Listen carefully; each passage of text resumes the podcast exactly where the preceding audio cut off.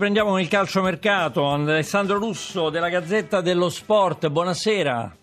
Buonasera, buonasera, buonasera, Alessandro. Allora, è vero che c'è, c'è insomma, il sì di, di Rafinha per quanto riguarda l'Inter, prestito con diritto a 35 milioni, però insomma bisogna fare una sorta di slalom per, per aggirare il fair play, fair play che ormai è diventato quasi una barzelletta, però insomma sicuramente all'estero, eh? cioè, perché insomma vediamo degli ingaggi pazzeschi.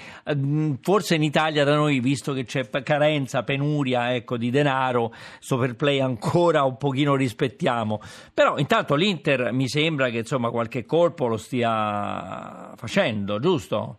Ma sicuramente il mercato bellezza, come si suol dire, tirato fuori una frase d'effetto, e l'internazionale questo mercato, seppur in maniera low cost, sta facendo davvero quello che chiede eh, l'allenatore. Sì, perché dalle indiscrezioni che arrivano da Barcellona il Bassa ha accettato la proposta dell'Inter, quindi Rafinha in arrivo 35 milioni di euro più bonus sino a 3 milioni con questo eh, diritto di riscatto che dovrebbe diventare obbligo. Mm in caso di qualificazione. Ma ce la fa, ce la fa l'Inter, visto che ci sono stati problemi pure con Toir, avrai letto, Alessandro, siamo sempre con Alessandro. eh quelle sono cose tutte da appurare. Sì. Diciamo che la nuda cronaca del mercato, che poi è il nostro eh, lavoro quotidiano, dice che l'internazionale chiude, chiude l'affare. Eh. Ma non credo che si fermerà a questo, avendo già chiuso Lisandro Lopez. Eh. Dopo Rafinha cercherà ancora un altro colpo. Si parla di Starridge del Liverpool, su quale però c'è il sì. West Bromwich Albion, il West Ham e anche il Newcastle ma non sono da escludere Gaetan dell'Atletico Madrid, eh, per esempio.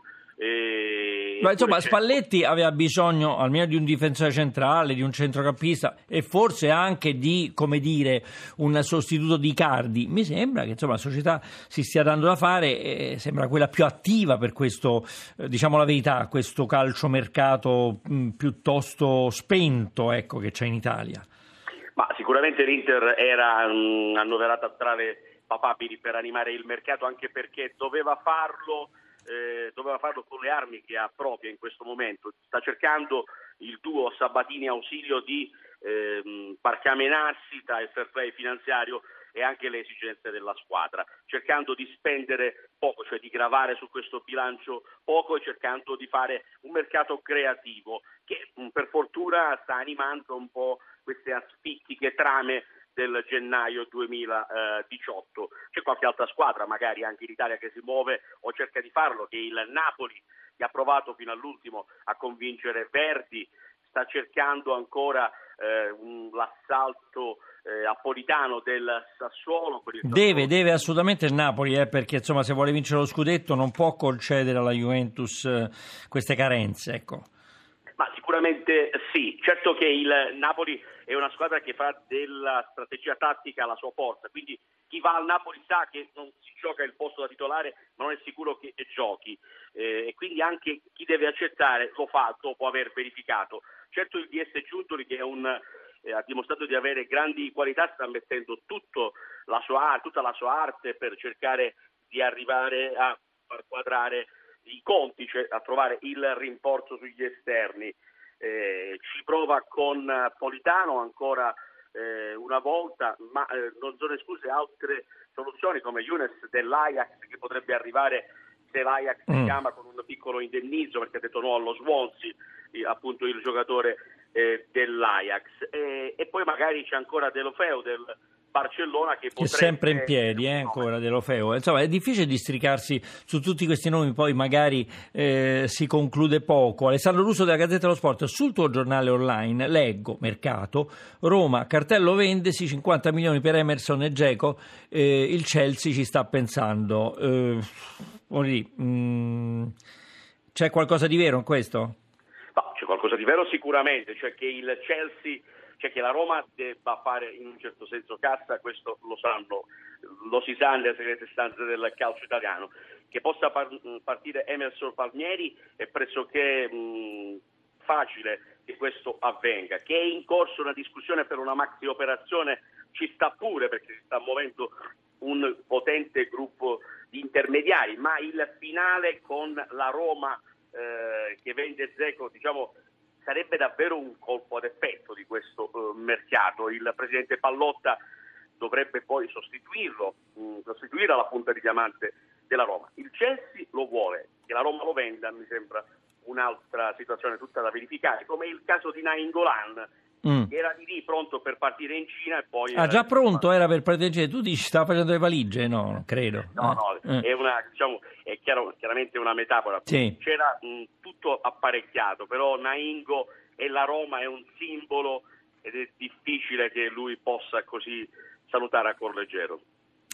Oh, detto questo, detto questo eh, abbiamo parlato del Napoli, dell'Inter, il Milan deve stare fermo, no? Giusto Alessandro? Non, non mi, pare... sembra che eh. il Milan, dopo eh. quella mm. importante mm. campagna acquisti, ha deciso di valorizzare il proprio patrimonio degli acquisti e metterli in vetrina, dargli la possibilità nel secondo semestre di dimostrare tutta la propria forza, ha investito tanto, c'è anche i giocatori di qualità anche di prospettiva, come lo stesso André Silva, che poi ricordiamo è il compagno di reparto di Cristiano Ronaldo nel Portogallo, è un giocatore che dovrebbe dimostrare qualcosa in più di quello che ha dimostrato fino a questo momento. Kalinic sembra un lontano parente del Kalinic della Fiorentina, quindi il Milan si aspetta che questi giocatori diano qualcosa in più, che la campagna acquisti messa in campo possa garantire un girone di ritorno diverso da quello che si è visto all'andata.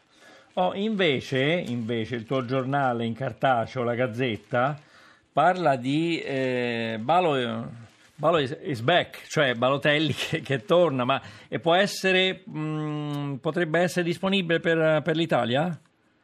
Potrebbe essere disponibile. Intanto c'è da dire che Balotelli è un patrimonio del calcio italiano, mm. che con il Nizza sta facendo delle cose davvero importanti, che a giugno si potrebbe liberare a zero che in ogni caso è un attaccante giovane, c'è una penuria di attaccanti non male, tratteggiato mm. così sembra un affare.